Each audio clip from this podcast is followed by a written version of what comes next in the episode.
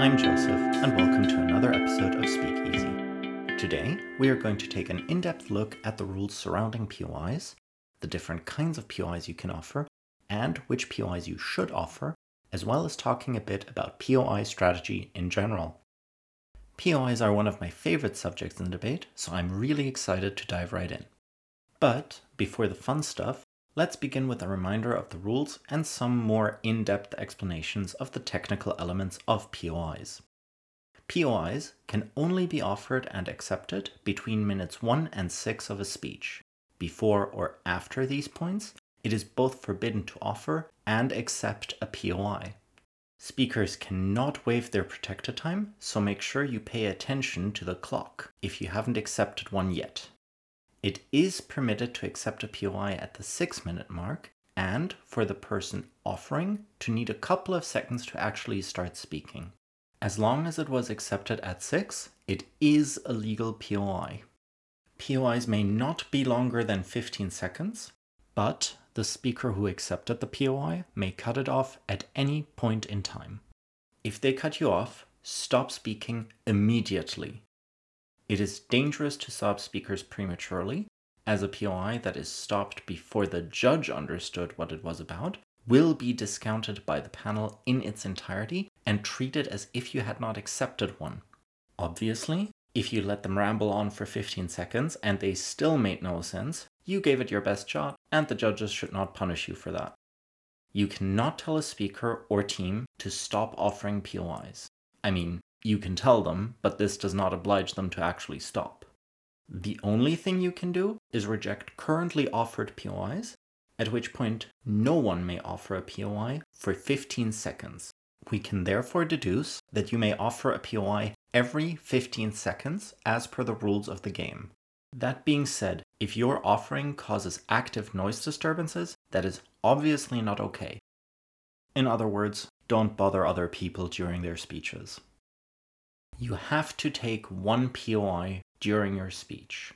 The official recommendation is three per team, but one per speaker is mandatory. Obviously, if no one offers you a POI, besides maybe one or two early in your speech, you won't be blamed for not accepting what hasn't been offered. But to make sure the judges realize you weren't offered a POI towards the end of the permitted time, ask for a POI explicitly. I recommend prioritizing the speakers on the diagonal because they have fewer chances for direct engagement. Accepting their POIs demonstrates that you have answers to whatever they can throw at you. I just want to clarify though not taking a POI doesn't mean you lose. It just signals to the judges that you were less willing to engage and demonstrated less engagement, which can result in reducing your personal speaker score for that speech. If you as a team refuse to accept a POI from another team, that can change the call vis a vis that team if the call is close between you and them. So, how do we offer POIs?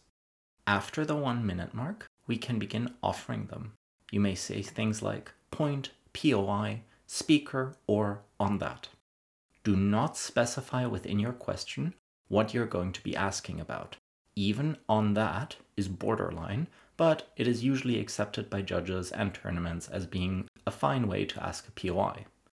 Do not say things like, on that thing you just mentioned explicitly, direct engagement please, as that will be seen as intentionally disruptive and annoying. A POI may be phrased as a question or a statement. There is no rules about what you can or can't say. It works basically the same as if a speaker is giving a mini bit of a speech at that point. I have, however, heard some speakers claim that because a POI wasn't phrased as a question, they can't or won't answer. If I'm judging you, and you say this, I will throw pens at you or at least I will in my mind, and be very annoyed with you for saying something blatantly irrelevant that signals you don't know the rules of the game. It's not very persuasive, so just respond when someone makes a statement. Just refute it, or weigh against it, or lie and say you already responded, although good judges will also be annoyed at you for this because they will know you haven't. Quick note on one special case of POI the clarification. For all intents and purposes, it serves as having accepted a POI. It is unique insofar as it can only be asked of speakers who are presenting a model. That means it can only be asked of PM in policy debates. In cases where the leader of opposition runs a counterprop, Gov teams may also ask them a clarification. There exists no obligation to accept a clarification, but I do generally recommend accepting one being offered, as making sure that your model is clear to everyone in the debate makes it less likely that the debate becomes messy. A debate becoming messy will usually be held against the team most responsible for setting it up poorly, so you benefit from answering clarifications. I also recommend accepting a regular POI from the diagonal so that your deputy speaker has a chance to try and predict the extension from the closing team on the other side. Now that we're done with the setup, let's talk about POI strategy a little bit. There are four common types of POIs that you are likely to come across and or want to use in debates. I'm going to tell you which you should use and which you shouldn't use, and explain the logic behind that. 1. Red herrings. A red herring is a malicious type of POI that is offered in order to intentionally mislead the speakers about what your case is. This is often done by asking about bizarre or weird tangentially related things. I highly recommend not offering these because generally you'll be seen as a dick for doing this. More commonly, however, it is a waste of a POI because all but the most novice of debaters will know to just answer by going, I don't see how that relates to the debate.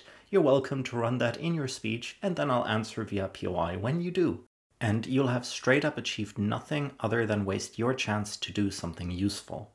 Of course, if you succeed in wasting several minutes of that speaker's time, that definitely weakens them, it just doesn't actively help your case either, making this at best a destructive tool. 2. Destructive POIs. These are also sometimes called rebuttal POIs and refer to offering specific pieces of refutation via POI. As a general rule, these POIs are bad.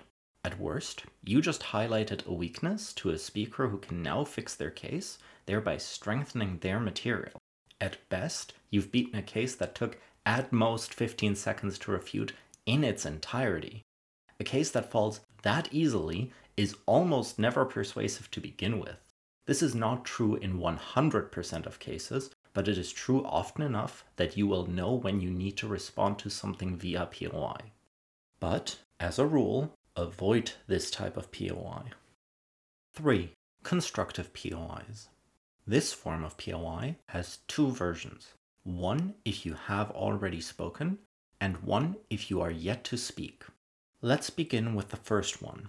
If you have already spoken, a constructive POI serves to remind the judges of your material, ideally with an explanation as to why your case beats the case that the team currently speaking is making.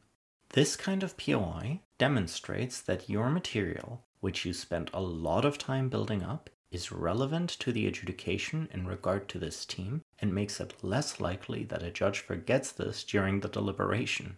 That makes this a very helpful and, in my opinion, the ideal POI to ask. If you are yet to speak, this POI format shifts a bit. You basically want to tell the team speaking what it is you will be proving to offer them a chance to engage you can ask them a question about what their opinion is regarding thing X, without clearly stating that you will be arguing X, but that being the obvious implication. You can then later refer back to their responses to highlight that they had the opportunity to answer you, reminding the judges of their answer, defeat that team's answer, and showcase why therefore you win. I know this latter version is the more controversial one and also the scariest to ask, so I will come back to this in just a second, but let's for now go back to the final common type of POI. 4. Trap POIs. This refers to POIs that push concessions from speakers. As such, you can probably imagine that this POI format is only useful if you are yet to speak if you don't get to explain why the concession is a problem for that team, it will probably become irrelevant to the debate. One example from my personal debating career was during the quarterfinals of the Thailand World Championships, where I was in CG and had to defend parents teaching their kids to prioritize rewards later in life and working for that or something to that effect. The LO went on and on about how his mother had pushed him to work hard and achieve a lot, but that this was very straining for him. I eventually get to ask my POI and simply ask, Are you, as a person, happy to be right here in this room giving this speech as a successful debater? The speaker in question did not understand where I was going with this, scoffed, and said, Of course, before moving on. Suffice it to say that our extension about delayed gratification, greater success later in life, and a little poke about LO owing his mom some gratitude was very effective in knocking opening opposition out of outrounds. This is the power of trapping teams in concessions. They explain, by conceding a part of your case, why your side is superior to theirs. These POIs can be very difficult to pull off and require experience, but once you can use them reliably, you should. They have all the benefits of a constructive POI, but are less likely to be stolen than explicitly stating your extension. In terms of accepting POIs, as a general rule of thumb, you want to ideally prioritize accepting POIs from your diagonal teams, accepting two POIs from them and only one from the team in the same half of the debate as you. The reason for this is simple. The team in your half can engage directly. The team in the diagonal cannot. Especially for back half teams, it is critical to demonstrate strong engagement with the opening teams and POIs are one of the clearest ways to demonstrate just that. Let us now return to why offering your extension is a controversial point in POI strategy and discuss the trade offs a little. Offering your extension early has a number of advantages and disadvantages, so let's list some of the most important ones and then evaluate these, starting with the pros. The most obvious advantage of offering your extension is that allowing the opening team to know your extension demonstrates excellent engagement on your part because you're offering them the opportunity to respond directly and preemptively. Secondly, you get to hear exactly how they would answer to your extension, their preemptive rebuttal, so to speak. This tells you exactly where you need to spend the most time proving your argument, which makes your case stronger and allows you to highlight that you accounted for their responses to you. This, again, represents an opportunity to highlight your willingness to engage to the judges. Finally, on the pro side, it is just good form and makes evaluating the comparative standing easier for the judges, which is usually good for you if you did this correctly. Remember, back half in particular has a much higher burden to show they win than top half does. So, you being able to point to the fact that they had the opportunity to answer and failed, or you took down their responses, is good. Now, let's take a look at the cons.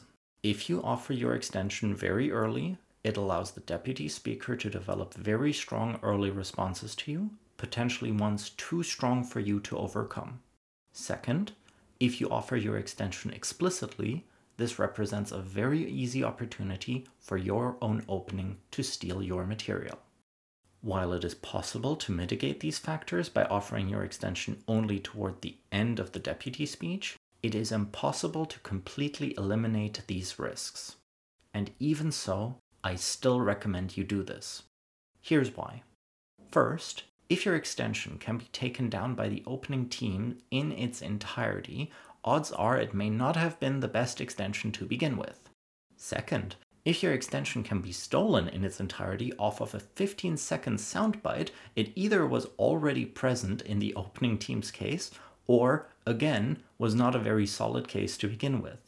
If it had been very good, it is almost impossible for your openings deputy to run their rebuttal, weighing, rebuilding, and whatever other material they have in addition to writing their own notes while fully making all the links of your case in such a way that you cannot make a significantly stronger analysis extension.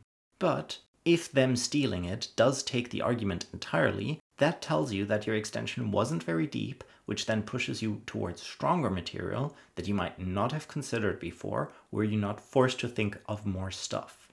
On net, then, if you want my advice, I recommend you offer your extensions to top half, at least towards the end of the deputy speaker's speech on the diagonal.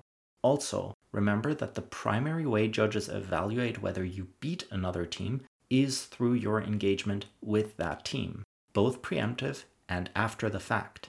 POIs are one of the easiest ways you can demonstrate engagement explicitly, so don't be afraid of them. Rather, see them as gifts to signal that you're a competent debater who can answer the annoying teams on the other side of the debate. Let's now make a quick checklist to make sure you caught everything. Today, we learned the rules surrounding POIs, the different ways you can offer POIs, what types of POIs you could or should offer, and that offering your extension to opening teams is generally a good call. Alright, guys, that is all for now. I hope you learned something, and if you have any questions, put them in the comments below or write to us on Twitter at Speakeasy Debate. If you like this episode, please share it with your friends or other debaters you know who might be interested in this series. As always, you can find the cheat sheet for this week on our website, speakeasydebating.wordpress.com. You can also find the cheat sheets for previous episodes here, as well as motions from competitions that we track. For now, have a nice week, and I'll see you next time.